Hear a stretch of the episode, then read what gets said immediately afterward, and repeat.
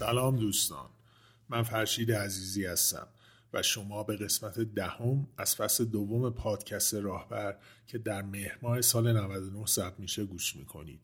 پادکستی که در اون ما درباره موضوعهای مدیریتی و همچنین کارکنان صحبت می‌کنیم و تفاوتی هم نداره که شما در چه صنعت و جایگاه شغلی مشغول بکارین چون ما در تلاش هستیم که به هر موضوعی که به کار و محیط کار ارتباط مستقیم یا غیر مستقیم داره بپردازیم. و دربارش یا خودمون یا در گفتگو با مهمان صحبت کنیم. موضوع امروز ما درباره پیامدها و اثرهای جسمانی ویروس کرونا بر روی افرادی که به اون دوچار شدن هستش. هنگامی که افراد می‌خوان باز بگردن به محیط کارشون با چه مشکلاتی روبرو هستن و چه کارهایی رو خودشون شرکت و همکارانشون باید انجام بدن. ما این موضوع رو به پیشنهاد خود خانم بهبهانی که در قسمت پیش درباره موضوعات ارگونومی و تاثیرات اون بر بدن ما بود دریافت کردیم و ایشون گفتن که چون این موضوع ما خیلی داریم می‌بینیم در بین بیماران و افرادی که به ما مراجعه می‌کنن خوب هستش که یه قسمت درباره این موضوع صحبت کنیم. و ما هم چون دیدیم که در فصل یک ما درباره اثرات روانی بحث های مربوط به کرونا و پیامدهای اون بر روی نیروها دو قسمت رو تهیه کرده بودیم گفتیم خوبه حالا از نگاه بدنی و جسمانی هم به این موضوع پرداخته بشه. برای همین خواهش کردیم از خانم بهبهانی ایشون هم که خودشون هم پیشنهاد داده بودن و لطف داشتن این رو زحمت کشیدن تهیه و آماده کردن که به صورت یک بحث آزاد هستش و به جز چند پرسش کوچیک من و حسین بیشتر سکوت می‌کنیم تا ایشون موارد و نکاتی که نیاز هست رو دربارش توضیح بدن رو به گوش شما بشنون خیلی ممنون از شما. مراقب خودتون باشید.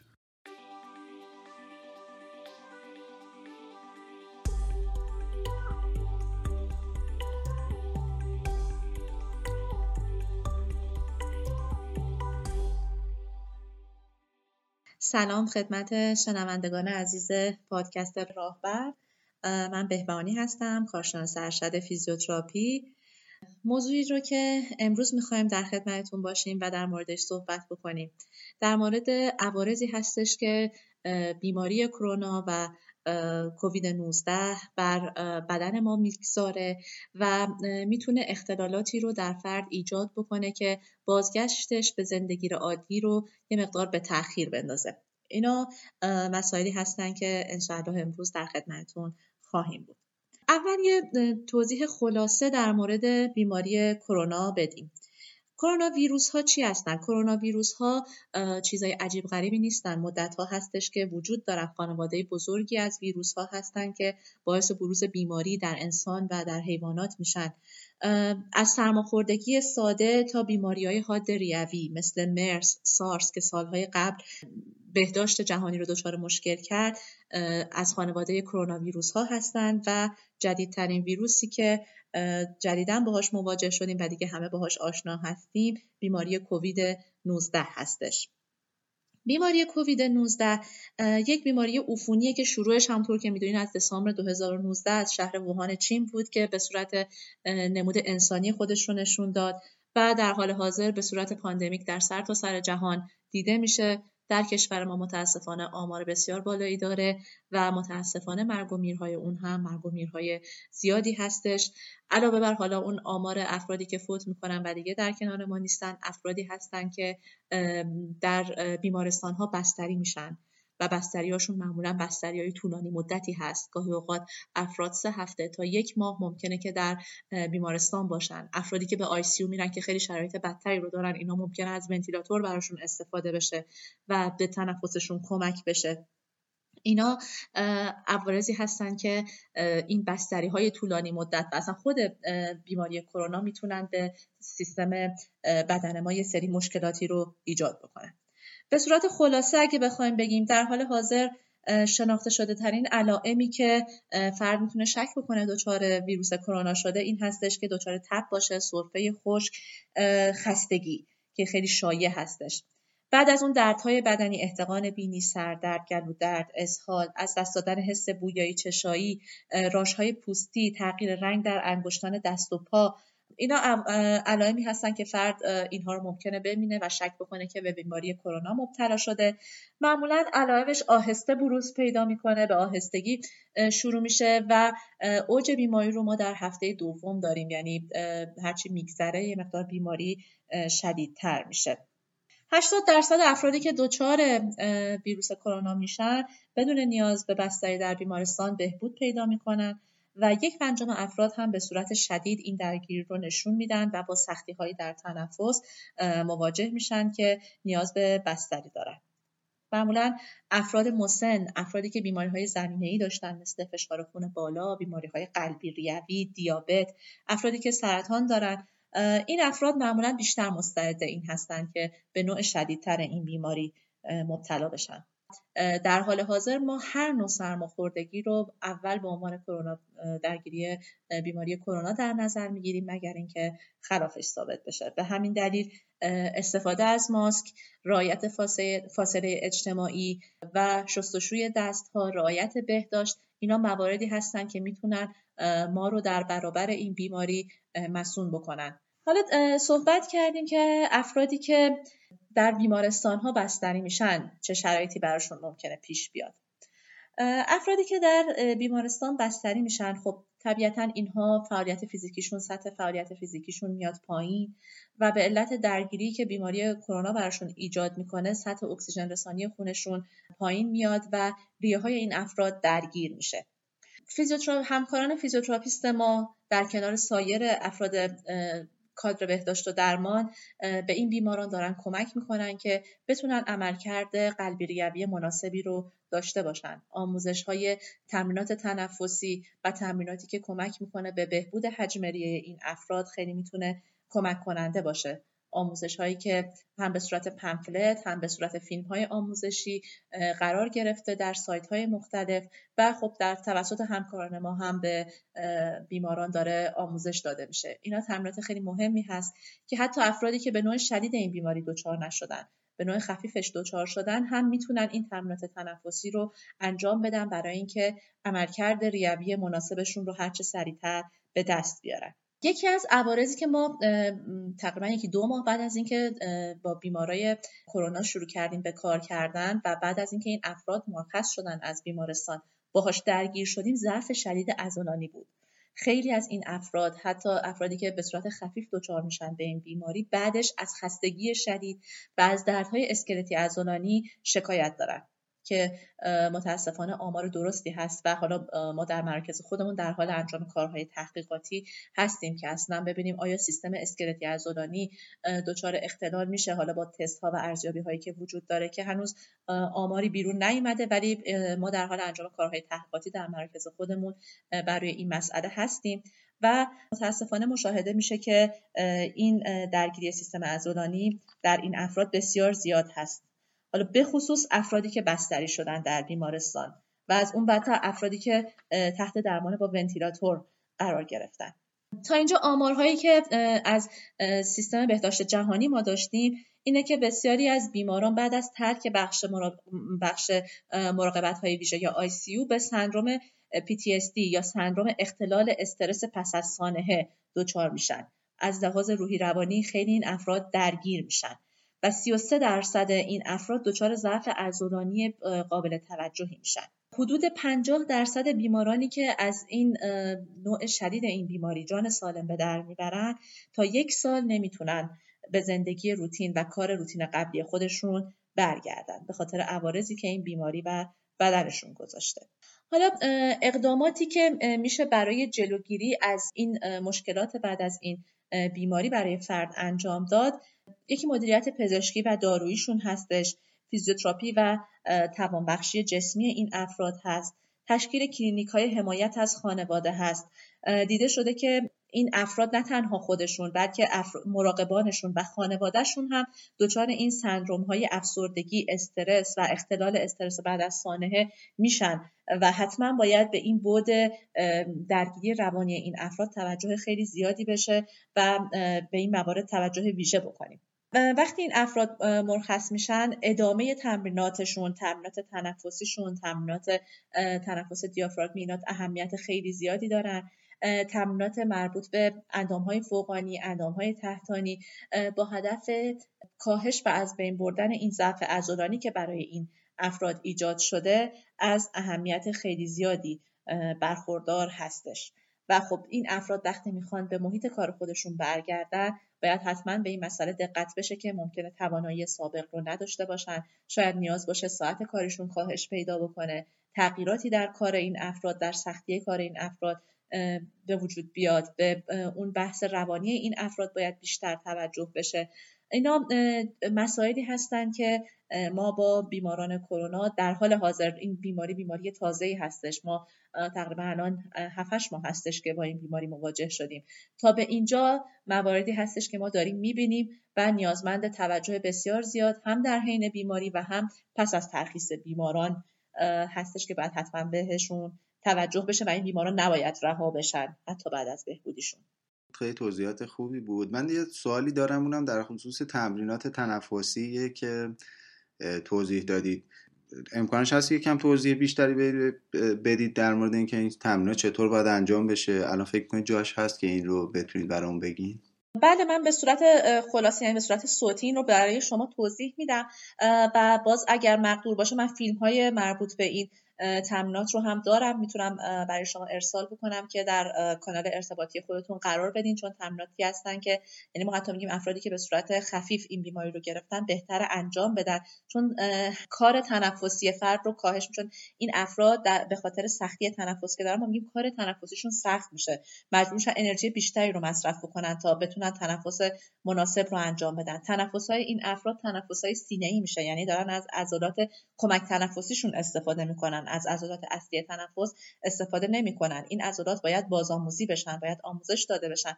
وقتی این عضلات به درستی کار بکنن ما می‌تونیم که حجم هوای بیشتری رو وارد ریامون بکنیم. تهویه هوای بهتری رو بین آلوئولای ریمون داشته باشیم. و این تمرینات کمک میدن که فرد بتونه عملکرد بهتری رو پیدا بکنه. یکی از تمرینات سادهش این هستش که ما بهش میگیم تنفس دیافراگمی یا تنفس شکمی. اینکه فرد دقت بکنه وقتی که داره تنفس انجام میده اصلا به چه شکلی داره این تنفس رو انجام میده. می‌تونیم که دستمون رو روی زیر جناق سینمون بالای شکم قرار بدیم و یک دست رو روی سینمون و عادی شروع بکنیم به نفس کشیدن.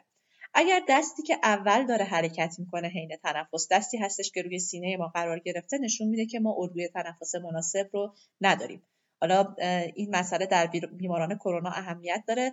در بیمار... در افرادی که دچار استرس هستن هم این اتفاق میفته تنفسهاشون سینه ای میشه. ما در خیلی از بیمارانی که باز دچار گردن درد هستن دچار سردرد هستن این به هم خوردن الگوی تنفس رو می‌بینیم. حتی در بیمارانی که دچار اختلالات دفع هستن بیمارانی که دچار یبوست های عمل کردی شدن اینا افرادی هستند که به خاطر استرسشون دچار تنفس های سطحی میشن. و وقتی ما از عضلات عمقی شکم و از عضلات صحیح تنفسی استفاده نکنیم این مسئله حتی رو سیستم گوارش ما هم می‌تونه تاثیر داشته باشه. پس اولین قدم این هستش که ما الگوی تنفس خودمون رو متوجه بشیم که تنفس صحیح هست یا نه. وقتی که متوجه شدیم این تنفس داره به صورت حالا سینه ای انجام میشه باید بیایم اصلاحش بکنیم.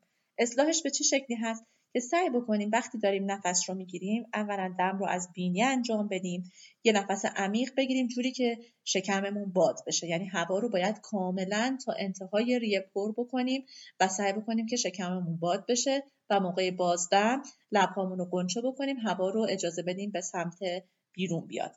معمولا حالا باید اندازه بگیریم. اگر دو ثانیه داره دممون طول می‌کشه بهتره که بازدممون رو چهار ثانیه یه مقدار زمان طولانی تر از دم این بازدممون طول بکشه. که اینا به صورت تمرین میشه انجام داد.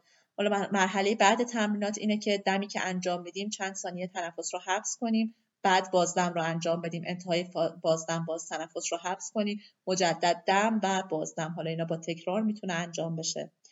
تمرینات دیگه که میشه گفت اینه که از اندام های فوقانیمون کمک بگیریم برای اینکه حجم ریمون رو زیاد بکنیم. مثلا دست ها رو به روی بدن قرار گرفته. هنگام دم دست ها رو باز بکنیم. موقع بازدم مجدد دست ها رو به همدیگه نزدیک بکنیم که این حرکت های اندام فوقانی می‌تونه کمک بده که ما از حجم بیشتری از ریه‌مون استفاده بکنیم. یا حالا باز به صورت دقیق تر من فیلمش رو برای شما ارسال می‌کنم که در کانالتون قرار بدین که شنوندگان عزیزتون بتونن استفاده بکنن از این تمرینات. شما می‌تونید پادکست راهبر رو در بیشتر نرم افزارهای پادکست گیر مانند Apple Podcast، Castbox و همچنین سایت های ناملیک، شنوتو و فیدیبو گوش کنید. مطالب تکمیلی و مفصلتر و همزمینه با موضوع های پادکست یا محیط کار رو هم در وبسایتمون به نشانی www.rwahcast.ir می‌تونید بخونید.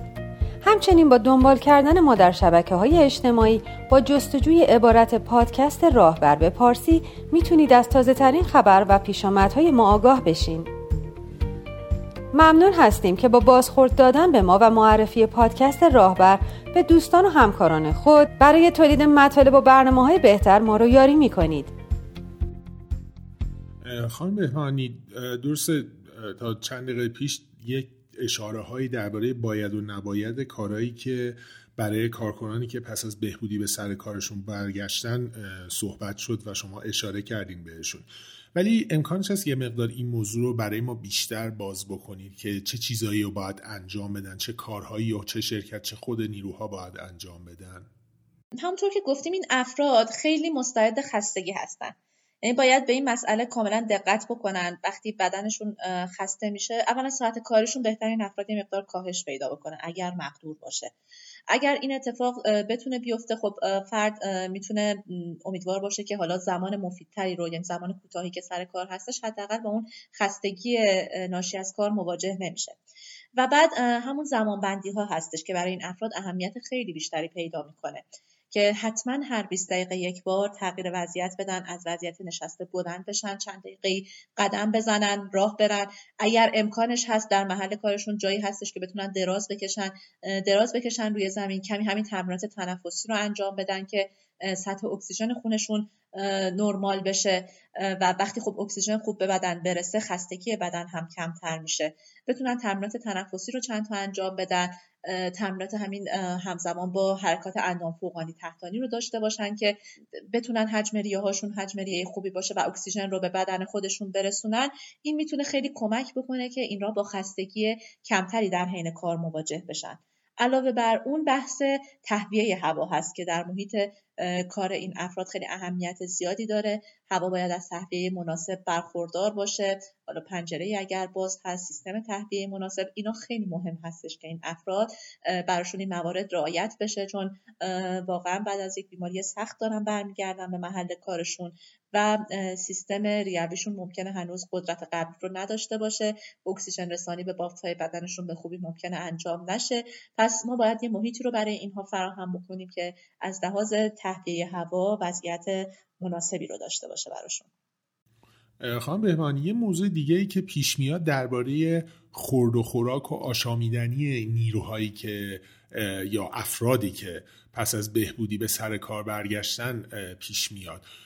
باید حالا غیر از داروهایی که هستش توی بحث خورد و خوراک باید چیز خاصی رو بخورن یا نوشیدنی داشته باشن که به بهبودیشون به بهتر شدن حالشون بتونه کمک بکنه. ببینید ما چیزی که توصیه می‌کنیم هم حالا مخصوصا به کادر درمانی که دارن با این بیمارها کار می‌کنن و هم به خود بیمارا وقتی بهبود پیدا می‌کنن یکی اهمیت آبرسانی به بدنشون هست. حتما این افراد باید از مایعات کافی در طی روز استفاده بکنن. 6 تا 8 لیوان آب رو مصرف بکنن که بدنشون حالت دهیدراته رو پیدا نکنه. آبرسانی بدن آبرسانی مناسبی باشه. استفاده مناسب از میوه ها و سبزی و سبزی ها خیلی کمک می‌کنه که سریعتر این افراد بتونن به سلامتی خودشون برگردن از طریق تامین ویتامین های لازم برای بدنشون. حالا اگر فرد دچار موارد پزشکی دیگه ای هست باید حتما با پزشکش در ارتباط باشه. مصرف داروهای خاصی که پزشک بهش توصیه می‌کنه طبق دستور پزشک باید ادامه پیدا بکنه. و خب حالا استفاده از مکمل هایی مثل مکمل های روی می‌تونه کمک کننده باشه. سطح ویتامین D باید سطح ویتامین مناسبی باشه. همه کمک می‌کنه که فرد سریعتر اون دوران ریکاوری خودش رو طی بکنه اون دوران نقاهت خودش رو طی بکنه و سریعتر به وضعیت نرمال برگرده و جلوگیری بکنه از ابتلای مجدد. متاسفانه ما آمار بسیار زیادی داریم از افرادی که یک بار به این ویروس مبتلا شدن و الان دارن مجددا مبتلا میشن به خصوص حالا در محیط های بیمارستانی همکاران کادر درمان خیلی این اتفاق داره میفته. و خب اگر افراد رایت بکنن اون سیستم حفاظت شخصیشون رو خیلی بهتر و دقیقتر رعایت بکنن. مصرف مایعات مناسب داشته باشن بدن خودشون رو قوی نگه دارن ورزش حتما بکنن. یعنی ما واقعا توصیه می‌کنیم به همکارانمون به همه افرادی که در جامعه هستن حالا به خصوص افرادی که تو کادر بهداشت و درمانن حتما برنامه روتین ورزشی داشته باشین. حتما سعی کنین سطح ایمنی بدنتون رو بالا نگه دارید که بتونین حداکثر کارایی بدنتون رو ازش استفاده بکنید. یه نکته ای که پیش میاد اینه که خب ممکنه ما تو شرکتمون همکارامون دوچار بشن و بهبودی پیدا بکنن و دیگه بعد از یه مدتی بخوام برگردن سر کار. ولی یه نگرانی که بین نیروهایی که در شرکت هستن پدید میاد اینه که خب آیا اون فرد هنوز با اینکه خودش خوب شده آیا ناقل هست یا نه؟ می‌تونه ما رو دوچار بکنه یا نه؟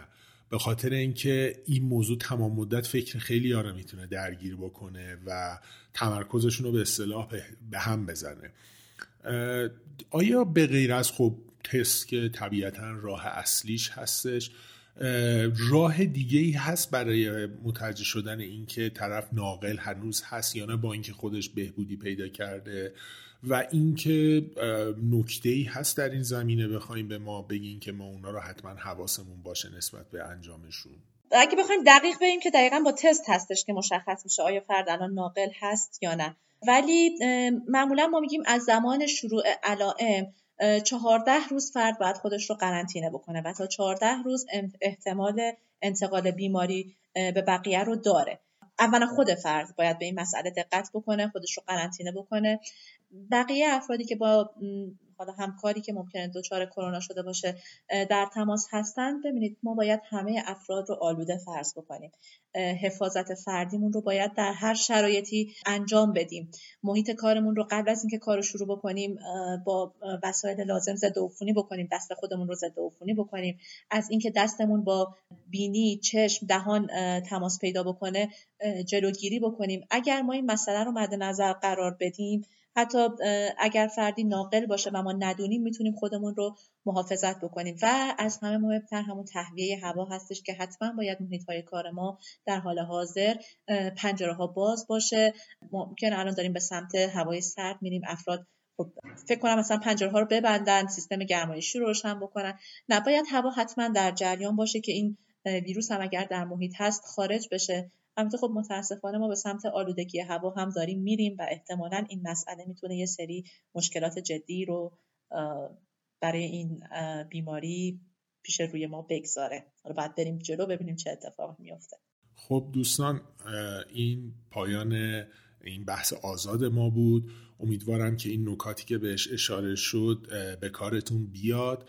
ما لینک اون گفتگوهایی هم که در فصل یک درباره پیامدهای روانی و موضوعاتی که در بازگشت نیروها از دورکاری و پس از کرونا بود رو هم تو توضیحات این اپیزود حتما می‌ذاریم که دوست داشته باشین مطالعه بکنین. همچنین این ویدیوهایی هم که در گفتگو بهش اشاره شد خانم بهبانی لطف می‌کنن و در اختیار ما می‌ذارن. ما اینا هم حتما هم در شبکه های اجتماعیمون و هم در بخش وبلاگ سایتمون منتشر می‌کنیم که باز هم لینک اینها رو هم در توضیحات این اپیزود می‌ذاریم و خب توی شبکه اجتماعی هم که در دسترس هستن رو می‌تونین حتما اونها رو ببینید خیلی ممنون. مراقب خودتون باشید و اگر می‌تونید به دیگران هم کمک کنید. شب و روزتون خوش.